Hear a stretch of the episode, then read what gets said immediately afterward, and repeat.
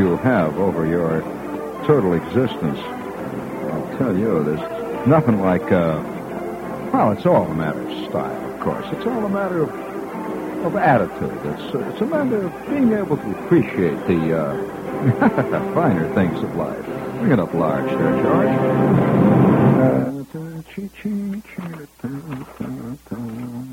Oh, listen, talk about style. I'll tell you. You want to hear? You want to hear an example of real style?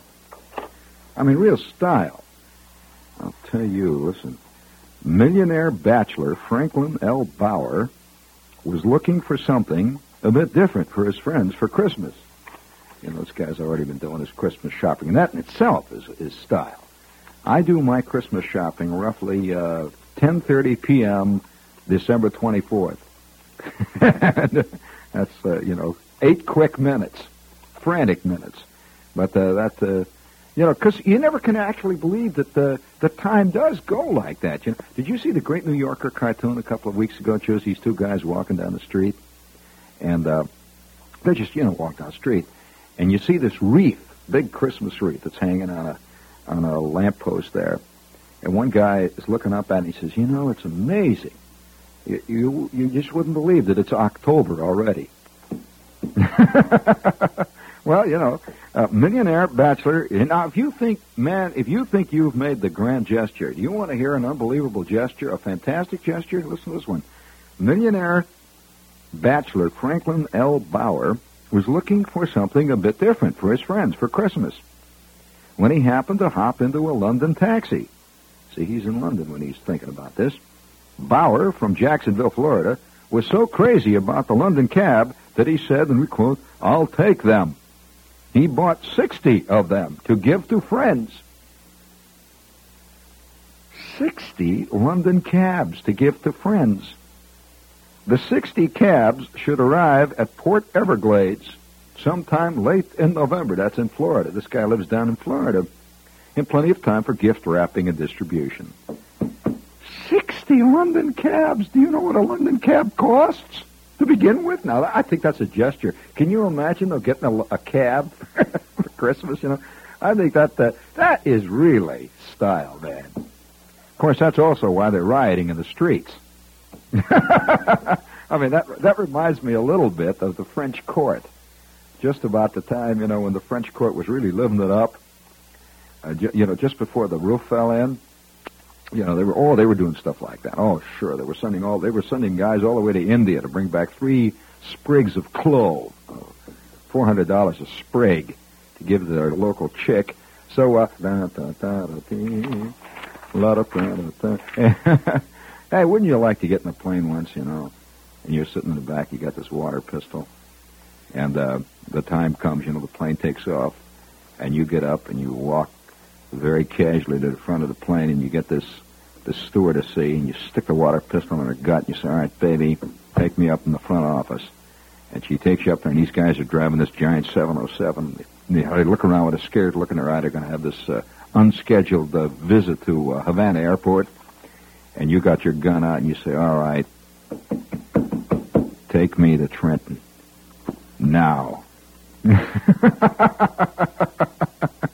I'm sorry, that, that's a bad scene. I should shouldn't bring. By the way, speaking of bad scenes, now uh, we have with us tonight in the control room. Oh, wait a minute, I'll fix these gains here so they work. All right, we have with us tonight in the control room. We have uh, Lee here, who is our producer. And wait, you listen carefully now. I'm bowing to fantastic public uh, demand, and uh, I've received four or five letters. When the, that's fantastic public demand here at WOR. You know, one week WOR got six letters. I mean, the whole of WOR, not just me, the whole, you know, the whole station, and five of them were mad. So, uh, nevertheless, I'm bowing to fantastic public demand, and uh, the public demand was this. Uh, one kid wrote, and he said, uh, Dear Shep, he says, I have been haunted. I've been haunted for a long time by the sound that sticks with me. He says, I want to hear it again. He said, unfortunately, I didn't have my tape recorder out. I recorded it, and I listened to it all the time. He said, I've been haunted by the sound that your producer made one time when you asked her to whine on the radio. He said it was beautiful. He said he thought his kid brother was a great whiner. And uh, he says he never heard such great whining in his life. You, you see, I, I think I think that we don't appreciate the kvetch as a an art form. Now, you know what is it a kvetch, huh? Don't you know what that means, George? Don't you know what that word is? You, you, you're, you're a New Yorker. You don't know what a kvetcher is? Oh, that's like coming to me and telling you don't, know what, you don't know what a bagel is, you know. You mean you don't know what a bagel is? Oh, no, no, no. Stop it, George. You're talking about a, uh, no, no, no. That's a bagpipe you're describing. The bagel is not a musical instrument that is played with pipes sticking out all over it. No, no, no, no, no, no, no, no. No, no, no. No. I'm sorry. Uh, there's a lot of stuff I'm going to talk to you about after the show, but the bagel is not is not played that way. Uh, and I've seen bagels thrown. Oh yes, I, I uh, I'll never forget one time I'm down on Seventh Street. I used to live on Seventh Street in the village down, you know, down off Second Avenue, and uh, I'd just come to New York at that time. And I heard a lot of yelling out there one morning, and there were about 19 kids, and they were having a giant bagel fight and uh, they were throwing stale bagels at each other. And uh, I had never seen, I'd never seen a bagel really up close at that time. And uh, you know, they were bouncing off the side of the buildings and hitting with a clank. And there is nothing harder than a stale bagel. And uh, no, I'm serious. I think a stale bagel is going to outlive marble. And uh, sure, I think I think uh, twenty thousand years from now, they'll be digging up bagels, and they will be just about as edible as they are when you you know first buy them. The same thing, you know, hard as a rock. In fact, uh, uh, have you ever seen any preserved food from thousands of years ago? That's right. Uh, you know that they keep digging up uh, Greek, uh, these Greek vessels, wine vessels. They keep digging, and they've got wine in them. Yeah, the stuff goes back to the days of uh, Aristophanes. Well, of course, the wine. Uh, they t- they say I know a guy that drank some of that one time. In fact, uh, uh, they they ran a test on. I'm telling you the truth. This was in, in uh, when I was in Athens here uh, last spring.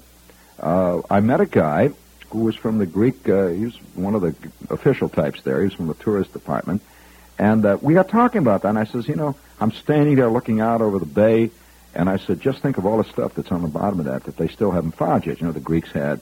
And he says, oh yeah, yeah, very much stuff you know how the Greeks talk. They talk like that. Like they they, they kind of talk like a record play that's being played at the wrong speed. See, so he says, "Oh, very many things there." And I said, uh, uh, "Did you ever run into any of that stuff?" Oh, yes. And I said, "Well, what?" He says, uh, "Winos." I said, "What?" That's uh, Greek for wine. Winos. See, I speak many, many languages. I have one word out of 17,000 different languages. And that whenever I'm in this, wherever I am, you see, in this country, I bring that word out. And I, I've learned the technique of saying with an impeccable accent, that one word. And so uh, whenever then anybody comes up, they think I can speak that language. You know, you know that I speak, uh, well, I can get by in uh, Bangkok, for example. Oh, yes. I speak a rather esoteric uh, dialect of Malaysian. Two words. And they both have to do with the same thing. Get off my foot, it says. And uh, so uh, I say that you see with with the with the proper accent in Bangkok. I said it, and you, you have to say it with a smile on your face, I- implying, of course, that you're you're making a funny. You see, there's there's not enough times when people stand on your feet in Bangkok that it actually applies. So you uh, you know you say it like it's a it's a funny, like get off my back. You know, when you say when you're down at the chock full of nuts, you know, this klutz sits next to you and he starts nudging you in the elbow and he starts telling you about this great horse that's running at Belmont or, you know, he's getting, you know, trying to panhandle or something like that. Have you ever seen the new sitting down panhandlers? Have you seen those? That's a new trick, man. If you haven't been in New York recently, the new type of sitting down panhandler, that's a new gimmick. And uh, be careful. What the way it works is this. You go into a restaurant, say, and usually it's the kind, you know, where you all are sitting down at the counter, like, you know, and some guy sits down next to you, and he orders a hot dog. He says, "Give me a hot dog, and I'll have a hot chocolate and uh, five brownies, and uh, I'll have uh, three. Uh, uh, let's see, uh, three tuna salad sandwiches to go, and give me half of that pie over there." Well, the next thing you know, this guy's sitting there, he's scoffing away, and and then he turns to you with this teary eye, you know, and he says, "Oh, he says, this is terrible. This is awful." Uh, here I've come down from my office, which is in the uh, most famous uh, brokerage uh, firm in America, and I'm a man who makes a minimum of $250,000 a year. Of course, you can tell that I'm that type. And I have unfortunately been trapped here without any dough. I left my wallet on the desk. Oh, my. Oh. Well, there you go. What are you going to be? Think number one? So you wind up buying this guy, you know, three tuna salad sandwiches, which he takes to his fellow bums that are laying under the Sherman Williams paint sign over there by the railroad tracks. And, uh, uh, but uh, I, I'm no, I'm, I'm very much, uh, I'm very much. Uh, I can't get that guy that gave away those sixty cabs off my mind. Sixty cabs, London. cabs. what the hell would you do if you get a London cab given to you? I mean, they, first of all, they're awful looking cars. For those of you who know anything about them, they're terrible looking automobiles. And, uh, I mean, in general, you know. Oh, uh, speaking of in general, we've got a ding dong here for you. Oh, before I do that, I, I want to go back again to uh, our control room there. I want to I want to get this out of the way because you know the season of good cheer is coming up. Won't be long, Christmas and Thanksgiving and all that. And uh, would you please whine for us, Lee? I don't think we got the right uh, uh, phone here. It makes that buzz all the time, doesn't it? How come? Well, why do we have such a thing like that? Press the button marked AUX. All right, you see it there? All right, now pick it up. See if it buzzes. Now let's hear you. That's not bad. Let's hear it. Oh, is that sickening? I hate to hear a chick whine. For God's sake, get off my back, will you? Now listen, I've had enough of that talk. Oh, I can't stand it. If I hate whiners. Boy, oh boy, if I hate whiners. In fact, every time I come in, and I, you know, I'm really in a hurry. See, here's what. Now, this is the way it goes. Now, watch. See, I'll come into the office, and it goes like this. See, I'll come in, and I'll say, "Hey, Lee, for crying out loud, hurry up! I can hardly wait. I've got to get that letter out right now." And she goes, "Oh." Nice little things go up and down my neck. Boy, I'll bet George is. You don't tolerate whining chicks, do you? I'll tell you. Oh no, I know George doesn't tolerate none of that stuff, man. Hey, listen. Oh, oh, uh, all set now? Did you want to hear something wild? Now, now hold it on there for just a minute. Now, hold it on. Now, listen. You see, you live in this pan, you know, and uh, I mean, everybody in your neighborhood, you know, they got, they got the Stones and uh, every time you go into their joint, you know, they got the Beatles going and the Led Zeppelin and all these guys, and they're all singing this stuff. And, uh, and, you know, it's very, very totally hip, you know, and the pot smoke and all that stuff. And so one day, uh, you know, uh, Artie says, uh, I'm coming over. I'm coming over to your pad. And so you say, okay, man, come on over to pad. So he comes into the joint scene. You've got all your you know, everything is going. You got your Kierkegaard laying out there, and you got your 18 copies of uh, FUD, uh, the newest underground uh, uh, paper, you know, which is now in color. See, most of them are just these bad, smudgy little papers, you know. If there's anything I can't stand, it's it's smudgy black and white pornography that's published on bad paper. No, no. The new one, of course, comes out. It's 3D. You put on these little glasses, you know, and you can see it in 3D, and it's in color and all that stuff fantastic. You know, this is a true art form, of course. You never admit that what you're reading is pornography. It's a thought-provoking uh, uh, attack on the outmoded puritanical Victorian mores, right? That's what you're interested in, right, friend? My George and I like to see a real crusader against all those outmoded mores. Ain't that you're interested in dirty stuff, right? Okay, so now uh, the, the crowd comes in, and uh, you casually reach over and you turn on your uh, 17 track stereo record player. See, that's uh, all built into the orange crates. It comes out of the, uh, you know, Freud reinterpreted and all your Philip Roth novels and the pornography and all the jazz. And all of a sudden, this fills the room along with the pot smoke. Can you imagine how sick they'd be at this? Listen. All right, she picked the wrong cut, but that's all right. No, it isn't there. Let's hear it. And now I'm riding. Somebody says, my God, what's that? He said, it's a new group. He says, what a wild sound. How did he get that? Holy God, that's fantastic. Do they use one of them Moogs? say, oh, listen, man, this starts where the Beatles stop, and then goes from there. Listen. Very, very sure of you. You wouldn't believe it. This is an actual female singer. Under the. Oh, what a fantastic sound. Oh, my God. It's a new group. The new sound, sweeping the village, the Andrews sisters. No, I'm telling you, this is gonna. this makes this makes Tiny Tim look straight, and uh, and that ain't easy, friends. That's enough of that. Oh, you don't want to hear any more of the Andrews sisters. You know, once is enough. I'll tell you, hear that once. I'll tell you, oh, oh yeah, it'd make your glasses turn green and everything. listen to that long enough. Makes your teeth itch. But uh, now listen, here we go. All set now. I'm getting uh, getting ready here now. Again, no, don't. Oh no, no, no. honey. I know exactly. We have two more commercials, according to Lee. One more. Good. Well, we'll do that when we get to it, honey. Now, right now, uh, I'm uh, no, I'm in charge of the program. You're in charge of fetching. Now, in in in response to innumerable requests which have come in, oh, for crying out loud, no, I don't want to hear that. I'm just looking at a news item here. uh, hey, uh, no, I was. I, I don't want to talk about that. It's sickening. Do you know that the actress who played Betty Boop did, what did you know? Do you remember the Betty Boop cartoons that are always on Saturday morning? They have Betty Boop cartoons. You ever seen them? Well, the actress who played the Betty Boop voice is now in a movie with Elliott Gould. Now, how's that for trivia, friends?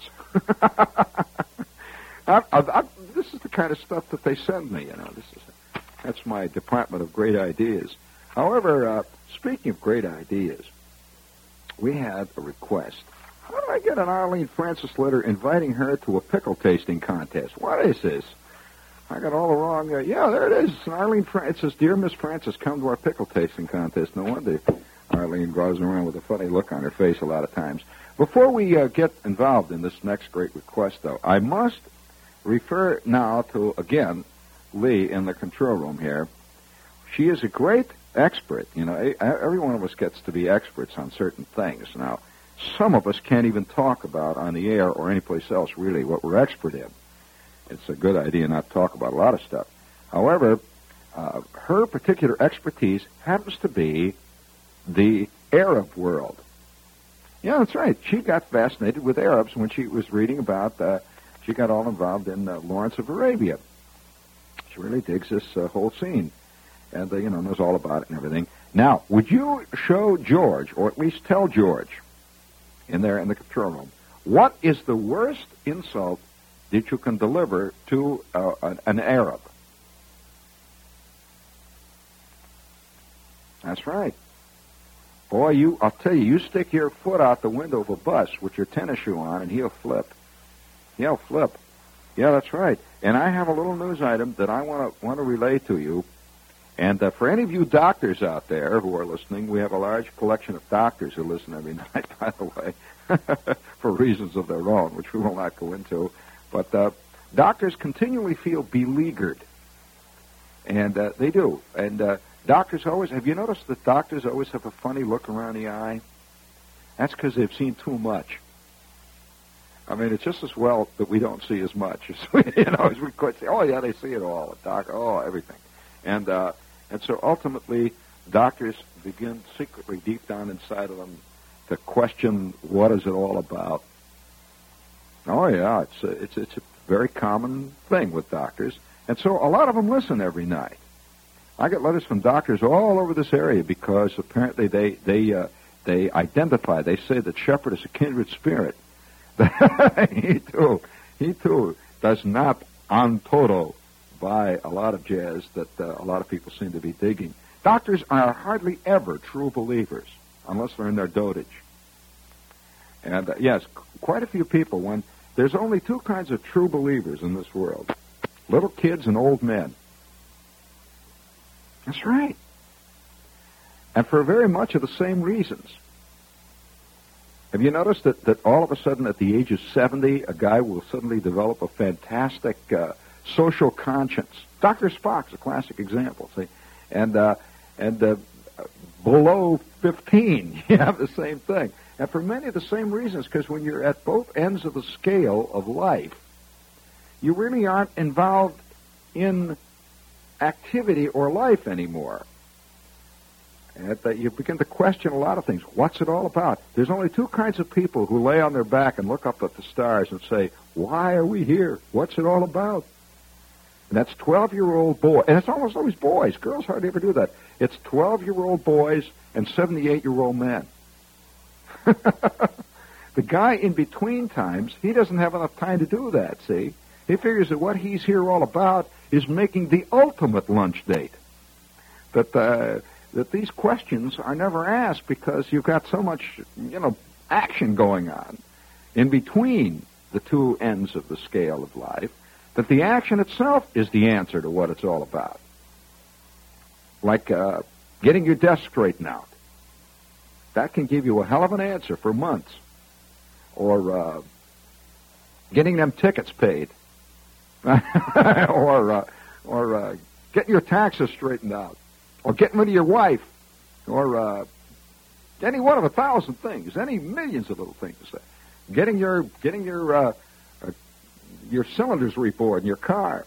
Oh, listen, I know guys who their entire world revolves around the mechanics of their automobile. They move from crisis to crisis. First, it's getting the brakes realigned, and then the, when that is done, then there's a feeling of, of achievement. See, achievement is important. And they drive up real fast to stoplights and put on the brakes, feel them brakes, man. And then all of a sudden they notice their oil pressure is beginning to drop. They go in, the guy says, oh boy, you've got no compression at all on your first three cylinders. So what do you mean? For God's sakes, it's only a four-cylinder car. That's right. You got no compression. Well, then that gives you a whole new thing to work on. See, you got to get new rings, and you get the you get the uh, cylinders rebored, you know, and everything else, and you finally wind up with a new piston, and then all of a sudden your your oil pressure is back up to 48, and you feel oh groovy. Now another sense of accomplishment. A couple of weeks later, you feel this thing start to pull to the left a little bit. What's the matter here? What's the matter? And you drive in, he says, oh, look at your kingpins are shot, man. I mean, forget it. You got no bearings in the front end. The car's going to pull. Then you got another thing. You know, you got to get the bearings. And then, of course, eventually it all falls down around you. Then you get a new car and start it all over again. See, so that's a sense of, uh, uh, you know, it's a sense of always creating. One of the reasons why so many guys are hung on a different girl every week is it gives them a sense of achievement, a sense of challenge and achievement. And uh, after the challenge or achievement has been achieved, suddenly, magically, they're not interested anymore. And they keep wondering why. Just like, uh, you know, it's like when, when, when the, you read the ads and it says, 1970 cars will make you 40 years younger. They will fix that bald spot on the back of your head. The new Youngmobile will go over 722 miles on a gallon of gas, and it will carry you forever in a Marlboro country. It's going to be unbelievable. And you, you know, you get the hunger. You got to go down, and you rush down there. You get into the gigantic bucket seats. You turn on a switch, and they they uh, let you look at it. You notice how they they're very careful today about giving you a test ride. You don't get test rides anymore. You got to buy it the way it is. So, you walk around because they know once you drive it, a lot of the kick is gone out of it. So you walk around this thing. See, you can hardly wait to get behind a wheel and drive that thing all you know all the way up. They've got speedometers now that read 275 miles an hour, which is part of the dream world. See, it's tachometer, it's got it all. So, so you get into this car.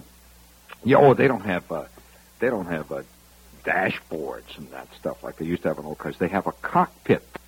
Uh, yes, they have a control panel you got the car. You, know, you go through the, the the checklist and all that stuff, and the lights are flashing, and the, you drive this baby out. And for the first 12 minutes, you're excited as hell. Then, magically, seven days later, the dust, the Jersey crud has begun to drift down out of the hood. Somebody's written a four-letter word on the trunk. And a large Airedale has stopped by the left rear hubcap. And he has left his little marquee there. And uh, you got about 94 dings on the front already and 96 dings on the side. Magically, it's just a plain car. It's that clunk again. You keep talking about that heap. Well, all right, you see. So, so women and cars are very closely related to men. Very closely, because they both represent a challenge. And uh, because the challenge of the car is how are you're going to pay for it. And that, in a sense, is the same challenge with the chick. A lot of ways. Oh, yeah, you pay in different ways, but man, you'll pay. And uh, so, so there's all kinds of little little ins and outs going on with this thing.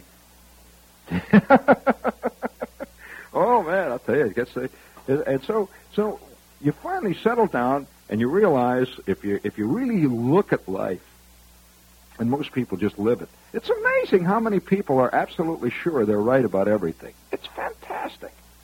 I've always been impressed by those people. You know, we get letters. I get letters by by the hundred, hundreds from people who are absolutely, totally sure that they are right. Now, uh, I don't envy those people. I really don't. And uh, I don't care what your political belief is. If you are absolutely certain you're totally correct in your political belief or your sexual belief, whatever the belief is that you've got, man, you are missing a lot of life. That's all I got to say. And uh, yet I'm amazed at the number of them who are. And that's why doctors always have this funny look in the eye. Didn't think I'd get back to that, do you? No, because you see, they have seen it. They really see the nitty gritty, the true nitty gritty. Oh man, I'll tell you. Oh, absolutely. And and one of my friends, for example, is a famous radiologist, and he sees it, boy, in more ways than he can see right through anything. And so he he has these big films of guys' livers. yeah, and, and and whenever he looks at people, I one time said to him, I said, Frank, look at me carefully. Just look at me, Frank. He's my old friend, see. I says, Frank, look at me. Because I noticed a funny look in the eye. I says, look at me, Frank. I said, oh, yeah, yeah, what? I said, Frank, do you see me as a black and white plate? Some kind of a shade? Shook his head. He says, oh, now I see you. In other words, had to shake him out because he was always looking at me. He used to see this X-ray in front of him. See, and, uh, so uh, the doctors are a, a different lot. Now, if you're a doctor out there, I want I want to tell you, friends, listen to this one. Tehran. This is from Iran. An Iranian garbage collector whose magnificent 40-inch beard was shaved off while he was under anesthesia for a tonsillectomy is now suing his surgeon for, quote, loss of honor. Bum, ba-dum, bum. Would you please give me that big one? No, the big one, the big one, the big one. Now watch. I'll say that again. He is, can you see that moment when uh, Ali Sahari, Ali Sahari comes out of the ether? see, when you're grown, there is no such thing as a language in groaning. You, uh, all languages groan the same way. He reaches up. His magnificent 40-inch beard is gone. And the swirls of this great vapor of ether swirls around his head. And suddenly he realizes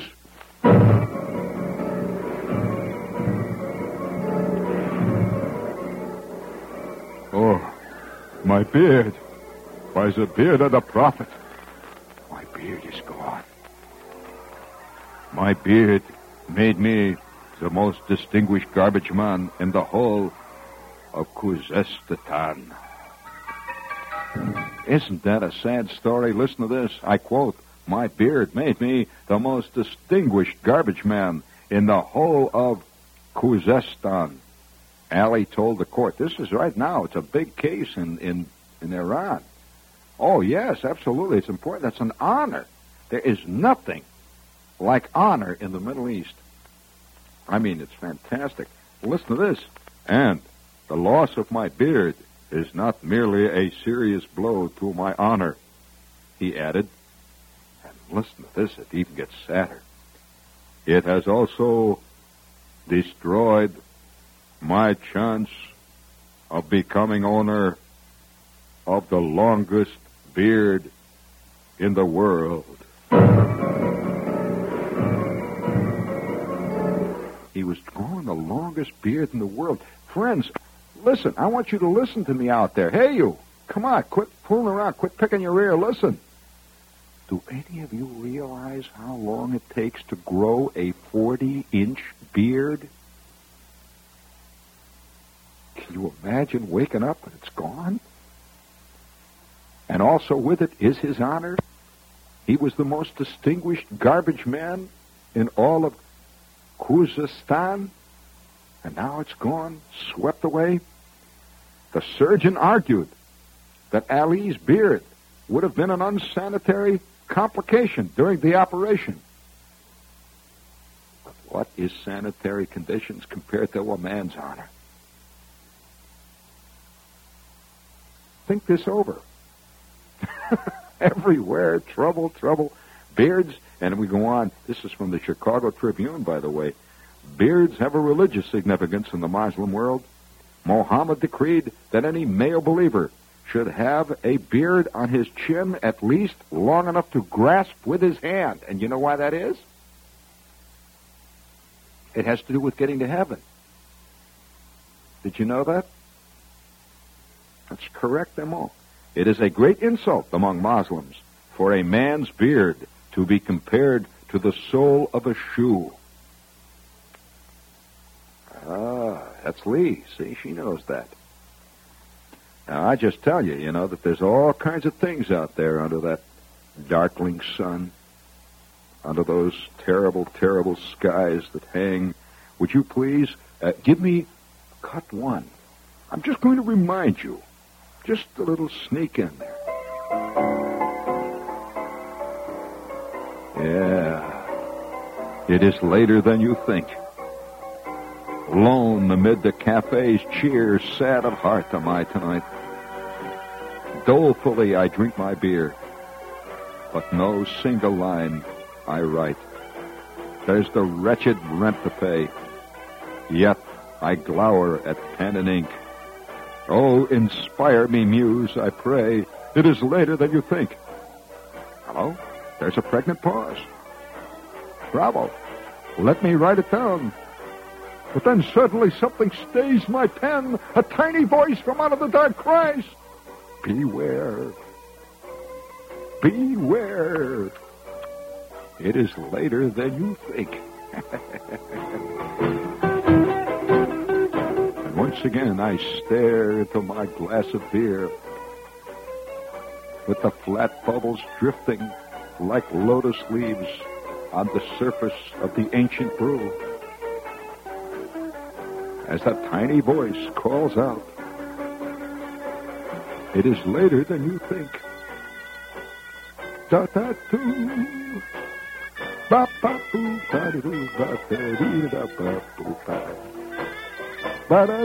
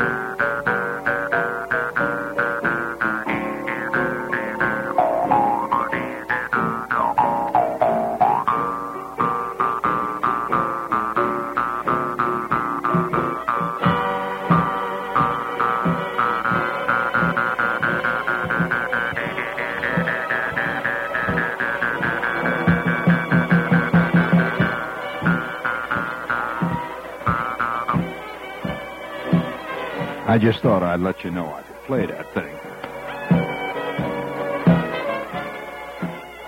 Hold it there, hold it, hold it there, hold it there, hold it there. And uh, how about another one of them sounds, real quick now? Come on, bring it in there. Come on, come on, let's hear it. Come on, just. Oh, that's all right, George. He's Fred. Bring up the theme. Hey, listen, I was playing real good there, wasn't I? Uh, listen, that ain't, uh, you know, you just can't put talent down. I mean, you can sneer all you want, but, uh, you know, friend, I mean, some got it and some ain't. That's just the way it is. That's the way it is. Ah, yes, and as I stare into the drifting, floating lily pads and lotus leaves of the ancient dried foam of the beer of my life, a tiny voice cries from without, Never show the bottom of your feet to an Arab, friend.